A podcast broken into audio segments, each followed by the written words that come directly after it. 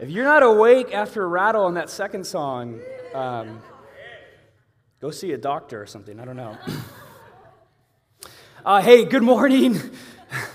Welcome to the bridge after that. Uh, if you don't know me, my name is Mark, and as kind of uh, Rachel alluded to, um, yeah, kind of a switch up a little bit, not a big one, but originally this Sunday we were going to end the Mark series. And um, honestly, God just did a big work in my heart in the five weeks that I was gone during the summer. And so I kind of made an audible call, and last Sunday we ended Mark. And every year in the fall, what we do is we recalibrate to our mission and our vision, and we do a four week fall launch sermon series. And so that starts next Sunday. And so we're going to go through what does it mean to be with Jesus, become like Jesus, do what Jesus did, all so that God's kingdom comes in the Chino Valley as it is in heaven. And this morning, what I want to do, um, honestly, is just share kind of what I felt the Lord really speak to me in the five weeks that I was gone.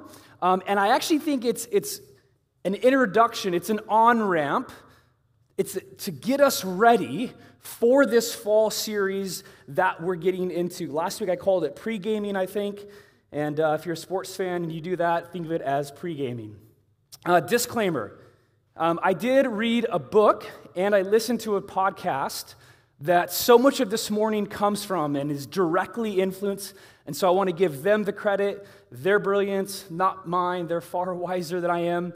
And so the book is a book called the Pursuit of the Holy um, by a British pastor and theologian named Simon Ponsonby. He's in Oxford.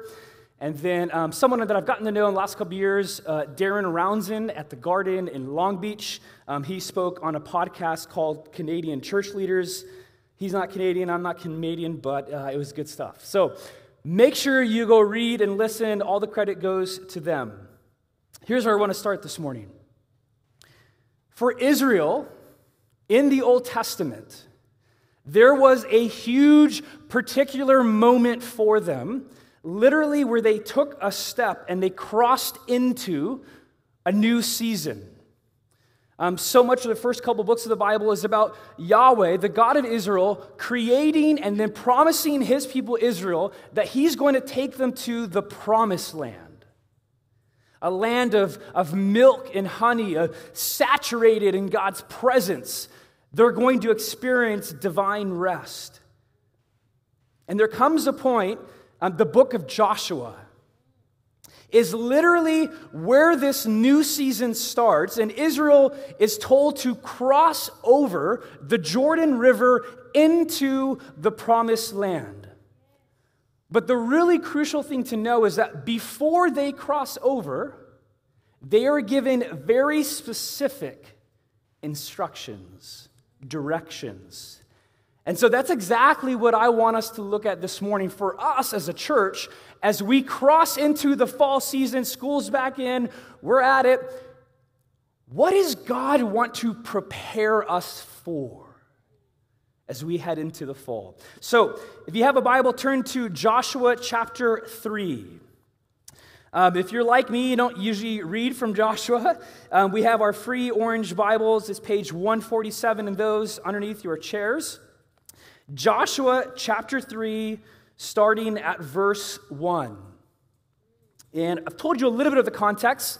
A um, couple other things to know as we hop in. Israel, they've been in the desert, in the wilderness for 40 years. And there's been lots of ups and downs. They've messed up. They've chased after other gods, which made their stay in the desert even longer.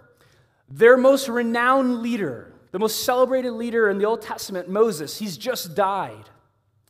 And so they have a new leader named Joshua. And Joshua is to take God's people across the Jordan River and into the promised land. And at this point, they are just six miles away from the Jordan River, six miles east of the Jordan River. And so now we pick up the scene. Early in the morning, Joshua and all the Israelites set out from Shittim. Now, I said that very carefully, Shittim, because I know some of you will read that and think something else.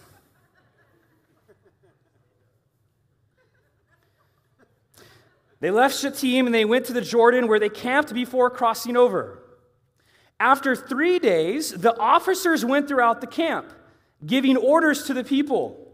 When you see the Ark of the Covenant of the Lord your God and the Levitical priest carrying it, uh, real quick, Ark of Covenant, most of us probably don't know what that is. The Ark of the Covenant was the most holy piece of furniture in Israel's tabernacle. Why? It carried the Ten Commandments. It signified God's presence. It signified the throne room of the Creator God. So they're carrying the Ark of the Covenant. And you are to move out from your positions and follow it. Then you will know which way to go, since you have never been this way before. But keep a distance of about 2,000 cubits, that's a little over half a mile, between you and the ark, and do not go near it. And here's verse 5. I want us to focus on this this morning. Joshua told the people, Consecrate yourselves, for tomorrow the Lord will do amazing things among you. Joshua said to the priests, Take up the Ark of the Covenant and pass on ahead of the people. So they took it up and they went ahead. Go to verse 8. Tell the priests who carry the Ark of the Covenant, when you reach the edge of the Jordan's waters, Go and stand in the river. We'll come back to that. Verse 13. And as soon as the priests who carry the ark of the Lord, the Lord of all the earth, they set foot in the Jordan, and its waters flowing downstream will be cut off and stand up in a heap. And so when the people broke camp to cross the Jordan, the priests carrying the ark of the covenant went ahead of them. Now the Jordan is at flood stage, all during the harvest. Yet, as soon as the priests who carried the ark reached the Jordan and their feet touched the water's edge, the water from upstream stopped flowing. It piled up in a heap a great distance away at a town called Adam in the vicinity of Zarethan, while the waters flowing down to the Sea of the Arabah, that is the Dead Sea, was completely cut off. And so the people crossed over opposite of Jericho. And the priests who carried the Ark of the Covenant of the Lord, they stopped in the middle of the Jordan. They stood on dry ground while all Israel passed by until the whole nation had completed the crossing on dry ground. I'm going to go a little old school this morning. I'm going to go a little kind of uh, Southern Baptist preacher, if you will. No stories this morning three points straight from this text, and I'm just going to go through them in order, all straight from this passage. Here's the first point um, from the first couple of verses To prepare us for God's next move, we need to disrupt our comforts. To prepare us for the next move of God, we need to disrupt our comforts. What do I mean? What in the world does that have to do with what you just read, Mark? You got to understand Joshua's instructions to the Israelites. They are six miles east of the Jordan River, coming from Shittim. Now, this is a society, they walk everywhere outside. It's an agricultural civilization. They're used to walking. Walking six miles outside ain't nothing for them. Now, you and I, will go outside today after the service in 100 degree heat and we'll be done. And we'll want to go right to our cars or building with AC and we'll complain and blah, blah, blah, blah. Not, these people, all right? Six miles, it, nothing. This is like Middle East desert. But you got to remember, they're moving everything. They have their kids, they have their flock, all their animals, they have shelter. They got a lot of stuff with them. So, do you think it was inconvenient and probably annoying and frustrating to just walk six miles from Shittim and then stop right before, right when you get to the Jordan River. Meaning, why not just cross over all at once? It would have just taken them a couple more minutes. But Joshua and God, they have them walk six miles, which is not a long distance for them, and then they stop right in front of the Jordan River and they camp out for three days. just camping out. So they would have had to set up camp, get all their stuff organized, spend three days, then to just do it all over again just to cross the river. Now, I have two toddlers right now. I lied. I mean, kind of sharing a story. It's more of a situation and life circumstance. Um, most of you know I have two toddlers right now. It is quite frustrating and quite disrupting for us just to go 15 minutes to Trader Joe's. And if you have kids, you know what I'm talking about, right? You gotta, we gotta, we gotta dress them. We gotta put their shoes on right? To get Parker and Eden together, we put them in the garage. I got to back out the car first because there's not enough room in my garage for me to open the doors to get them in the car. So then I have to back out the car. Then we put the kids in, but then they're fighting right now. Then one of them will start crying, Oh, I want my Wawa. So then I got to go back inside the refrigerator, get their water bottles because I forgot that. Oh, and then I forgot the teddy bear and all the other binky and all this other stuff. And it changes every hour what their favorite toy is. That's just to get in the car. You know what I mean? And then Parker's at the stage right now, a little past four, where he wants to buckle himself. But that takes five minutes for him to buckle himself. I can do in 10 seconds, 100 degrees, I'm sweating outside. You know what I mean? It's like, okay, but we just let him do it because he needs to grow up. We haven't left yet. We're just going to Trader Joe's. We get to Trader Joe's. And then we got to get them all out. And then we're the family with the two kids and the carts. They're picking up the tomatoes, throwing them. I'm like trying to apologize to Trey. I'm so sorry. You know, people are looking at like, what is this family doing? And then we get back inside the car. And then we come back home. And we park outside of the garage because we can't go inside the garage because we can't open the door to get the groceries out, and the kids out. Eh, eh, you get the point. It's quite frustrating. Needless to say, DoorDash, Uber Eats, we love them. Dinner at night, we don't go out because we don't want the hassle of moving. Can you imagine for a nation, hundreds and thousands of people, to walk six miles with all their stuff you know, why don't you just stop right here before, and let's just spend three days. Why don't you just reset up everything, and then three days later, we'll just cross over. Do you get the annoyance of that? Some of you do glamping, and so you don't know what I'm talking about. Shame on all of you who do glamping. That's not camping. Here's the point. Often, God will disrupt your comforts to prepare you for a move of His. We humans, humans have this really funny tendency. We naturally become complacent. We get in our routines. We grow comfortable, and I would say we grow numb to how God is moving in our very lives. So here's the first question. I told you I'm old school this morning, going right to the point. Where does God need to disrupt you? Now, I'm not saying to cause a bunch of drama or trauma in your life. That's not what I'm saying. Although, I don't know, if that wakes you up, then so be it. But I'm talking about like your, your, your schedule, your habits, your priority, your money, your lifestyle.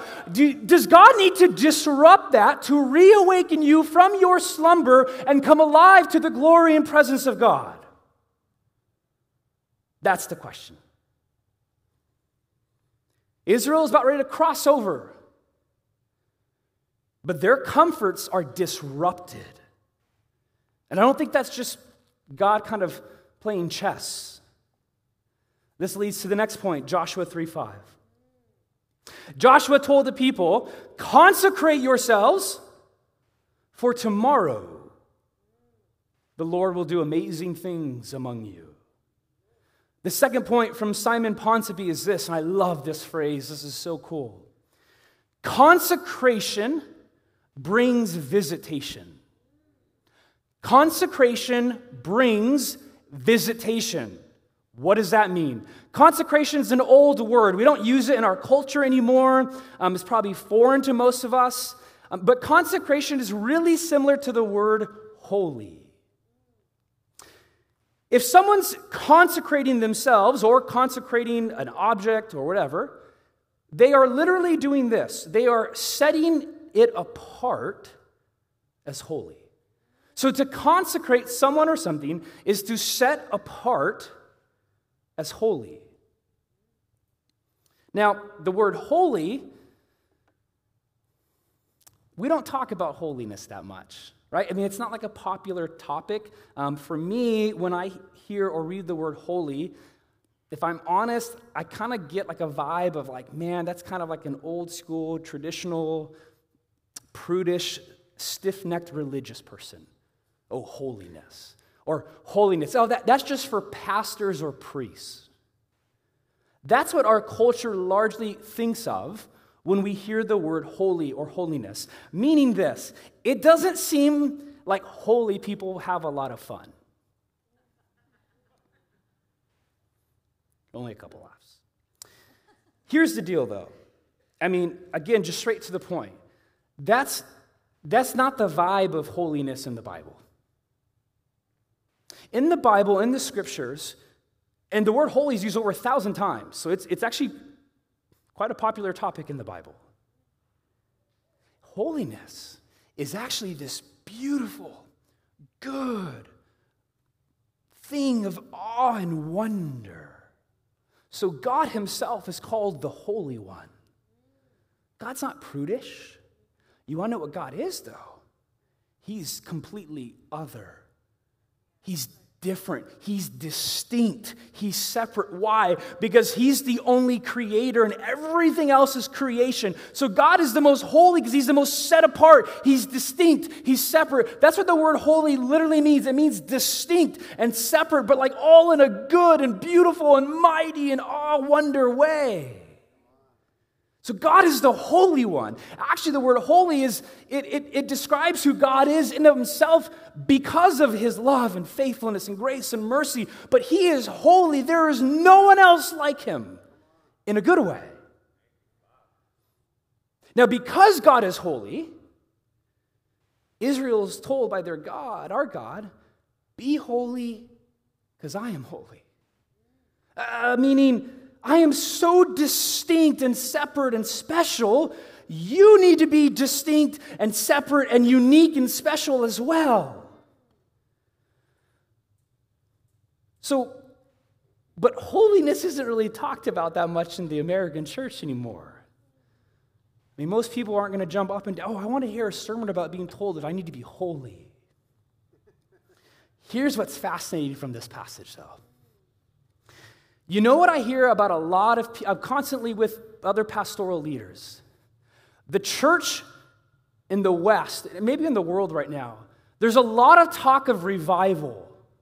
There's a lot of talk of, come, Holy Spirit. There's a lot of talk of, Lord, we want to see you do amazing things, which is great. But you know what comes before, Lord, come do amazing things according to this passage? Consecrate yourself. For tomorrow I will do amazing things among you. Oh, God, do amazing things. Yeah. What about the first part? Consecrate yourself. Set yourself apart. Now, in case you're thinking, oh, well, Mark, that's just Joshua 3. Where else do you see that in the scriptures? Everywhere. Let me give you two quick examples from the Old Testament Exodus 19, 10 through 11. The Lord said to Moses, Go to the people, here it is, and consecrate them today and tomorrow. Have them wash their clothes, meaning um, physically do something that will symbolize what God is doing you inwardly. Why? Be ready by the third day, because on that day the Lord will come down on Mount Sinai in the sight of all his people. Consecration brings visitation. Numbers 11, 18 through 19. We never go to Numbers. Tell the people, consecrate yourselves in preparation for tomorrow. And this is my favorite verse in the Bible when you will eat meat. The Lord heard you when you wailed, If only we had meat to eat, we were better off in Egypt. Now the Lord will give you meat, and you will eat it. He'll do an amazing thing among you. But do you see this built in spiritual principle of how God works? Consecrate yourselves, for tomorrow the Lord will do amazing things among you. Consecration brings visitation. Um, I was thinking about this the last couple days. As I said, consecration, we don't like it. It's foreign, it's usually negative to us. But here's the fascinating thing about our culture right now I think, I think we consecrate ourselves all the time. What do I mean? I think we consecrate our schedules all the time. We set our schedules apart. We set our schedules apart for our going to the gym, which is great, um, eating healthy, kids' activities, going out. We set aside time in our, we consecrate our schedules for those things. You consecrate your finances for your hobbies, your indulgences, your lifestyle. You consecrate your attention to your iPhone or Netflix. Consecration's all around us. We, we consecrate out of habit. We don't know how not to. Now, there's nothing wrong with those things. We went out with some people last night and we watched Netflix last night. So we did two things of those. The question is what are you consecrating yourself to? Because what's going on here is he's saying consecrate yourself to the Lord. In your schedule, with your attention, and in your lifestyle, are you consecrating those things to the God of the universe? Canadian spiritual writer Henry Blackaby wrote this. I read this when I was in Ireland and I almost screamed. I believe there will be no revival in society without holiness. None. Cry unto God all you want, He will not hear you. Put together all the phrases that revivalists of other generations have all quoted, and it will not make an ounce of difference to the heart of God. God is looking for holiness.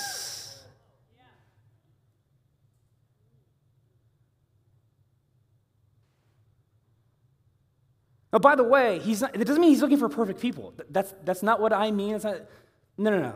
Only because of Jesus on the cross are we perfect. But remember the definition of holiness. It just means to be set apart. God is looking for a people who set themselves apart for a move of God in everything they do. So, practically speaking, what does this look like? Okay, how do I consecrate my time? How do I consecrate my attention? What, what, what are the nuts and bolts of this? Here's what I've done in the last three, four weeks since my time away. I grew convicted that my mind and my attention was consecrated to my iPhone. When I woke, first thing when I wake up in the morning, grab my phone. Email, Instagram, ESPN. When I go to bed, those are the exact same things that I would do. Literally in my bed right before I close my eyes. And the Lord told me, Mark, you need to consecrate yourself. And now the first thing I do in the morning before I, I don't touch my phone except to see what time it is. All right? Not that legalistic. And I read a chapter out of the scriptures. And then when I go to bed, the last thing I do before I close my eyes is either pray, meditate, or read the scriptures. In my waking and in my sleeping, I want to set apart my time and my mind to the presence of God. Now, that's not because I'm perfect, but I want to consecrate myself. I want to set myself apart and open myself up to the presence of the Holy Spirit. And then 15, 30 minutes a day. And again, it's not perfect, and sometimes it comes in chunks. And it, none of this is, is kind of these legalistic rules to follow, but I want to spend 15 to 30 minutes in silence solitude and prayer. I just want to listen to the voice of God. And I just want to set myself apart to make room for Him, to align my schedule around Him, not to make Him move around my schedule. So here's the second part. How can you consecrate yourself? How can you set yourself apart for the Lord? That he may do amazing things among you. Before he does amazing things among you, he wants your heart. Third and last point to prepare for a move of God, we must have faith. Now, biblical faith, to use a John Wimber quote, biblical faith is spelled R I S K. Faith in the kingdom of God is spelled R I S K. Did you catch this? Joshua 3 8. Tell the priests who carry the Ark of the Covenant, when you reach the edge of the Jordan's waters, go and stand in the river. Now, he doesn't tell them, hey, why don't you go dip your toes in a little creek? Cool yourself off a little bit. He doesn't say, hey, why don't you go in the shallow end of your 95 degree heated pool? I know some of the pool people in this church, that's what they do, because I've been in them. They're nice. Eh, and it's not saying that. Hey, people of God, why don't you go stand in the river? Oh, and oh, by the way, did you see in verse 15 what time of the year it is? It's harvest season. Well, what happens in harvest season in the spring in Israel and the Jordan River? Well, it's flood season. The Jordan River is moving. Here's what one Old Testament commentator wrote The usual harvest flood stage of the Jordan swells it with winter rain beyond, this is its normal size, 90 to 100 foot width and 3 to 10 foot depth. Some estimates taken from a 19th century AD flood observation suggest the harvest flood could make the river as much as a half mile wide. Now, let's think about this. Hey, in a river that's a half mile wide, why don't you go stand in the river? And oh, by the way, you priests, you're carrying the Ark of the Covenant. They would have carried it holding poles, and it, it, it, the poles lifted up the Ark of the Covenant. So they're like this. They don't got their wire gear on, goggles. No, they're carrying the Ark of the Covenant, the most holy thing. Some people have died in the Old Testament from not carrying it correctly or dropping it. And he says, I want you to go into the river.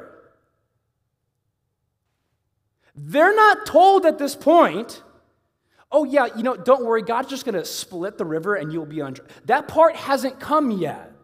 They're not promised that. They're not told that. They're said, He's saying, God, we have to take a risk. We have to have an act of obedience and faith to go stand in the middle of this flooded, turbulent river. Obedience is the currency of the kingdom of God. This was a huge risk, not comfortable. Verse 15, here's what happens. Now the Jordan is at flood stage, all during harvest. Yet as soon as the priests who carried the ark reached the Jordan and their feet touched the water's edge, the water from upstream stopped flowing. It piled up in a heap a great distance away at a town called Adam in the vicinity of Zarethan, while the water flowing down to the, the Dead Sea was completely cut off. And so the people crossed over opposite Jericho. Third question rapid fire. Where is God calling you to faith? Where is God calling you to take a risk? You ever live risky for the kingdom of God? That's when things get fun, adventurous. Following Jesus should be adventurous, it should be risky. Now, when I say risky, I'm not talking about like oh, should I, should I take a chance on like a financial investment? Now, that's not what I'm talking about. I'm not here to give you financial advice. I'm talking about are you risky? Are you taking faith? Are you literally taking that step for something that has to do with the glory and advancement of the name of Jesus Christ? That is what I'm talking about. Something for the presence of God. They're carrying the Ark of the Covenant. Are you risky to see the presence of God come in the Chino Valley? That is what we're talking about. Now,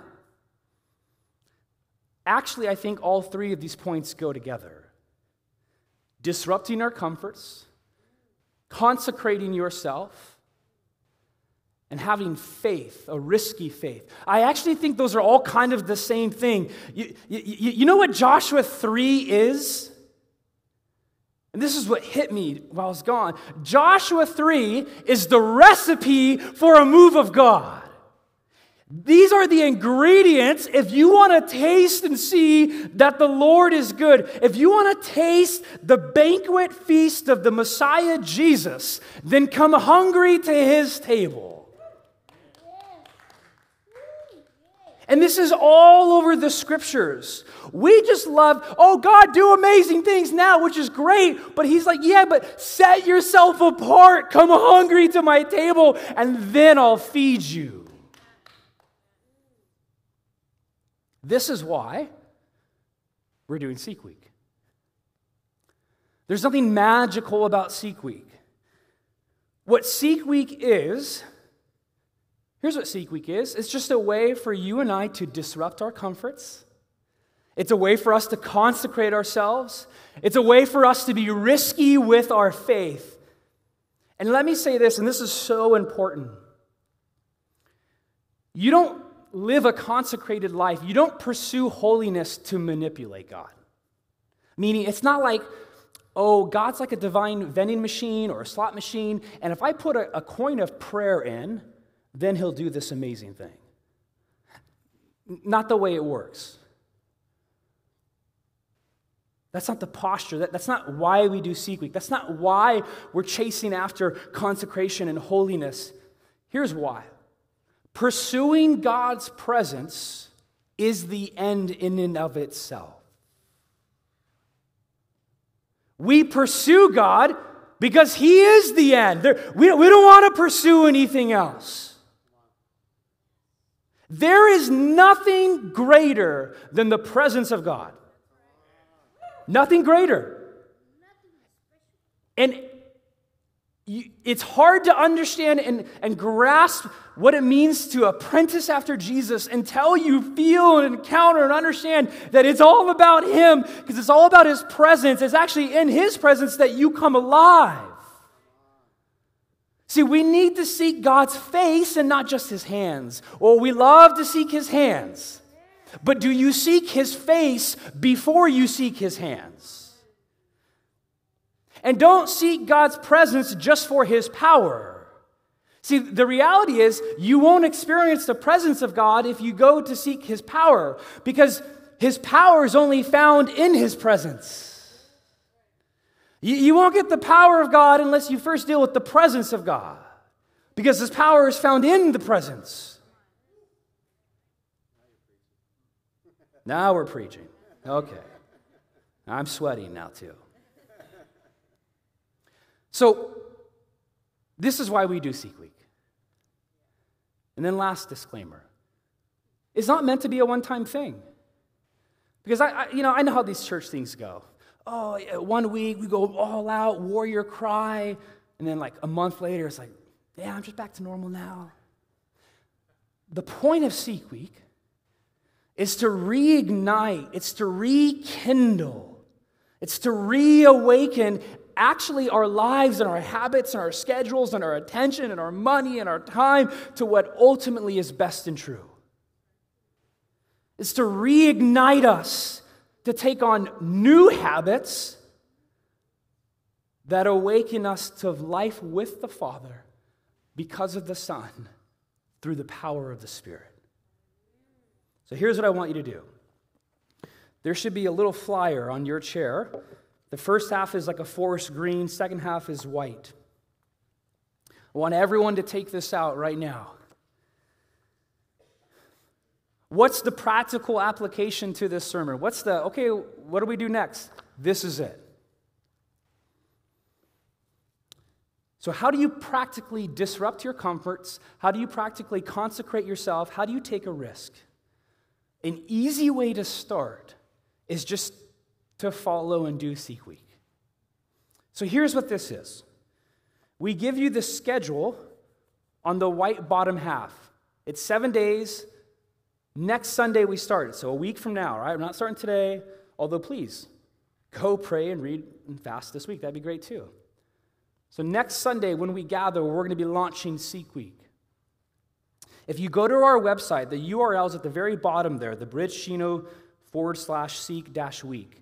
If you go there, we have all the resources on that webpage. There are um, prayer, uh, scripture reflections. All of that is on there. All the resources are provided. You just got to click on the day. All right?